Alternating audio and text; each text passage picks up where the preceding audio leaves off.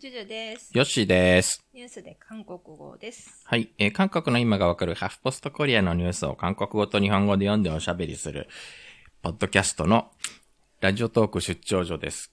えーラジオトークの方はかなり久々にお送りいたしております。1ヶ月ぶりぐらいになっちゃったな。ですね。はい。ということで、コロナコロナコロナであります。はい。うん。気が重いですな。ですねう。ん。なんかね、韓国は、韓国もやっぱり大混乱に今、大混乱というか、大変なことになってますけども、いろんなものが中中止になったり、そうそう。うん。私の友達の子供のお母さんたちはいはい。は、ほんと外に出れなくて、うん。うん、日本以上に全く外に出てないんですよね、みんな。あうん。で、家の中ですごい大変そー、まあストレス溜まるよね、家の中にずっといたら、子供とかも。韓国はだって今ちょうどそろそろ店文字がビューと、う。ねどっちにしてもね、外にえ遊びにくいけれども。だからなんだろうけど、なんかマスクがすごい日本以上に品薄みたいですね。うん。ということでなんか、マスクご無制というものが始まったという。ニュース、日本でもちょっと報道されたりしましたけども、ちょっとこちらのニュースを紹介したいと思っています。はい。政府は3月5日臨時閣議を開いてマスク受給安定化対策を確定した。五部制は9日から導入される。五部制によれば1週間に1人2枚を購入でき、重複購入は禁止される。 정부는 5일 임시 국무회의를 열고 마스크 수급 안정화 대책을 확정했다. 오부제는 9일부터 도입된다. 오부제에 따르면 일주일에 1인 2매를 구매할 수 있으며 어, 주복 구매는 금지된다. 五部制は出生年を基準として施行する。出生年度の末日が1、6の人は月曜日、2、7の人は火曜日、3、8は水曜日、4、9は木曜日、5、0は金曜日に購入できる。週末には平日にマスクを買えなかった人を対象に販売される。 오부제는 출생연도를 기준으로 시행한다. 출생연도 끝자리가 1, 6인 사람은 월요일, 2, 7인 사람은 화요일, 3, 8은 수요일, 4, 9는 목요일, 5, 0은 금요일에 구매할 수 있다. 주말에는 주중에 마스크를 사지 못한 사람들을 대상으로 판매된다. マスクを購入する際は身分証明書を持参しなければならない。マスク販売者が健康保険審査評価員の業務ポータルに購買者の住民登録番号または外国人登録番号を入力して購買履歴を確認しなければならないからだ。該当システムを唱えた全国の薬局では6日から1人当たり2枚の購買が直ちに適用される。 마스크를 구매하러 갈 땐 신분증을 지참해야 한다. 마스크 판매자가 건강보험심사평가원 업무 포털에 구매자의 주민등록번호 또는 외국인 등록번호를 입력해 구매 이력을 확인해야 하기 때문이다. 해당 시스템을 갖춘 전국의 약국에선 6일부터 주당 1인 2매 어, 구매가 곧바로 적용된다. 本人が自ら薬局、郵便局、農協を訪問し、住民登録証や運転免許証、パスポートなど公的身分証明書を提示して購入するのが原則で、親が子供のマスクを代理購入するなどは許せない。許されない。 아, 본인이 직접 약국, 우체국, 농협을 방문해 주민등록증이나 운전면허증, 여권 등 공인 신분증을 제시하고 구매하는 것이 원칙이며 부모의 자녀 마스크 대리 구매 등은 허용되지 않는다. えー未成年者はパスポート、学生証、住民登録等本、えーで、本人確認が可能な場合、法定代理人と共に訪問して、法定代理人の身分証明書と住民登録等本を提示した場合のみマスクを購入できる。障害者は代理人が障害者登録証を持参する場合、購入を許可する。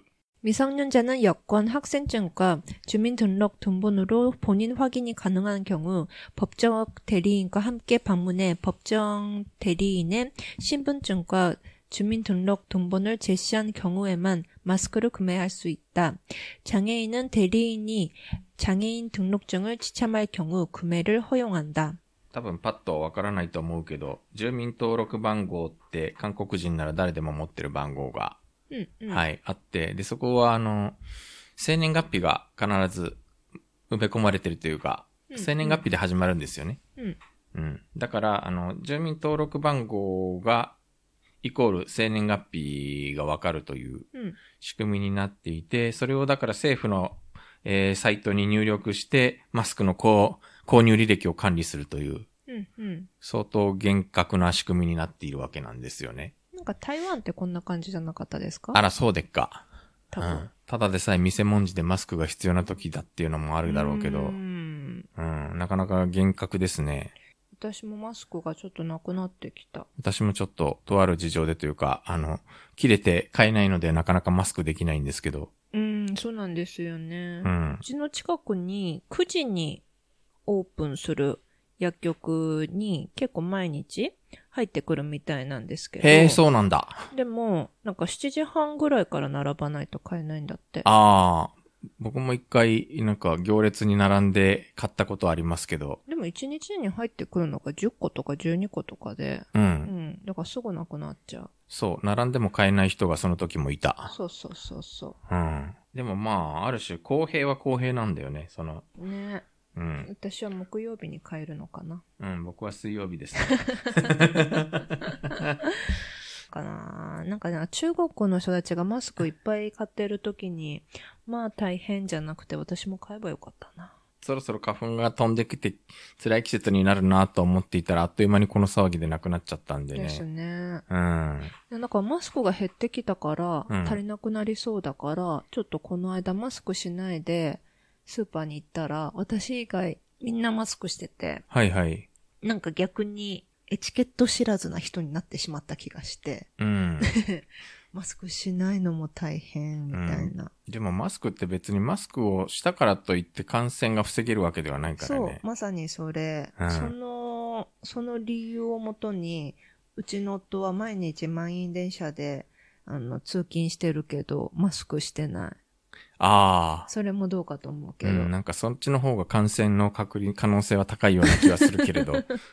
マスクでは防げないって言ってマスクしてない。うん、いやまあそれは実際その通りなんだよね。自分が持っててそれを移さないとか、あと、花粉症の人は、ね、あの、くしゃみの飛沫が飛ぶのでした方がいいとか、そういう理由はつくけれど。そうそう。花粉症じゃないんだよね。だからなんかマスクの重要性を感じていないのと、うなんん。かマスクしたくないだけな人なんですけど、う。うんん、タッタッパじゃないよ。そうですよね。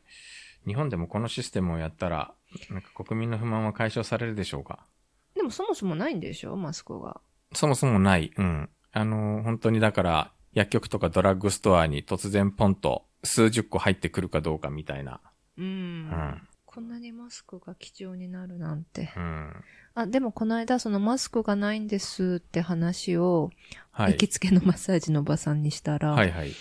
洗えるマスクうん。を一つくれたんですよ。なんて優しいの洗えるマスク。洗えるマスクってどうなの効果あるのかわなからない。うんあ、でも、花粉は防げるああ、そういうことか。ううん。ん。まあ、飛沫は飛ばない。そうそうそううんそう。昔の、昔はみんなあの、も、ガーゼし、ガーゼのマスクしてたよでね。したね。洗って使ってたよね。でしたうね。ん。このそう間、ね。あれ、あれもうないのかしら。いや、あの、この間、とある地方に行ったら知り合いのおばちゃんがそれをやってて、あ、懐かしい、まだあるんだ、これ、と思いながら。へー相当年季の入ったマスクでしたけ本ど。うん。日本ではただなんかやっぱりこの政府が個人情報、マスクの購入履歴まで管理するっていう、この方法はなかなか、あの、日本ではなかなかできないだろうなそんなことまで管理されなきゃいけないのかっていう、やっぱ思っちゃうしなねえ。ううーん。なんかね、日本の人管理されたがらないよね。そう、まあ、そのも割も。に政府を随分信用してる気がするけど。 まあそうね。知らないうちの個人情報取得みたいなのは結構進んじゃったりしてるんだけどね、 本当は。うー。うんん。でもなんかさ、まあ、韓国は結構このぐらいの個人情報管理は当たり前っちゃ当たり前。てか正直、住民登録番号便利なんだよね。うん。きっとそうだと思う。あの、いろんなものに使えるし、そうなんですうよ。ん。だいたいいろんなものが一元的に管理されるし。そう。だって戸籍謄本とか、日本だと、ゆあの、郵送でお願いしたりしなきゃいけないじゃないですか。ん。だけど韓国家でできるもん。うん。まあ、うん日本もマイナンバー使 えばね。できますけどねそうなんですかマイナンバー自体も結構導入にはかなり抵抗が強かったんだし。マイナンうう。んん。マイナンバー覚えてます私、住民登録番号は覚えられてもマイナンバー覚えられないよ。うん。うん マイナンバー覚えてん、覚えてるというか自分もなんか、申請はしたけどまだマイナンバーカードを取りに行ってない。ああ、そういう人多いですよね。うん。しかし、ここまでしなければいけないか。で、これちなみに、あの、例えば、あの、こっそり証明書を偽造するとか、ええ他人の証明書を使うとかして買うとやっぱり詐欺罪とか、いいろいろ、そうなんですか。うんあのマスクで。えー、偽計公務執行妨害とかなんかいろんな犯罪に問われるらしいので、まえー、大変ですよ。あなんか、なかなか簡単にはあ、。うーん。またしかも韓国人は公平性を重視しますからね。 うん。ねえ、うんマスクね。しかし、いつまで経っても品薄だよなうぁーんと思いながら、これはなんか長期化するらしいので、マスクですかいや、マスク、っていうかその、コロナコロナが長期化するということは、マスクの品薄、マスクもいつまで経っても品薄にならない、あ、増えないってこ、結局品薄状態が続くってことじゃないうん。マスク作るのってそんな難しいのかないや、まあ、生産が追いつかないらしいけど、うん。なんか今から他の会社がマスク産業に乗り出すわけには。いや、まあ、そういうのもあるけれど、でもやってるけ限ど界があるかうな。ん。そうそう簡単にはいかないっぽいな。私マスク屋さんになりたいな、今。今ね、今この時点でね。 今この時点でう。ん。儲かりますよね。なんか妻の親戚がマスク屋さんやっえて、ますけそどねうなんですか、うんどういうことですかマスいや、もクともとマスク屋さんだったのマスク工マス場ク工場を経営手し作りマスクいや、じゃなくて、へえ、あの、フルいカわゆードる、ですね。まあなんか今もう大変みたい。うーん。というわけでお時間になりました。はい。続きというか、えー本編の、本家の方でもコロナ話、コロナ話 しますので、日韓コロナ話、はいよろしくお願いしよまろす。しくお願いします。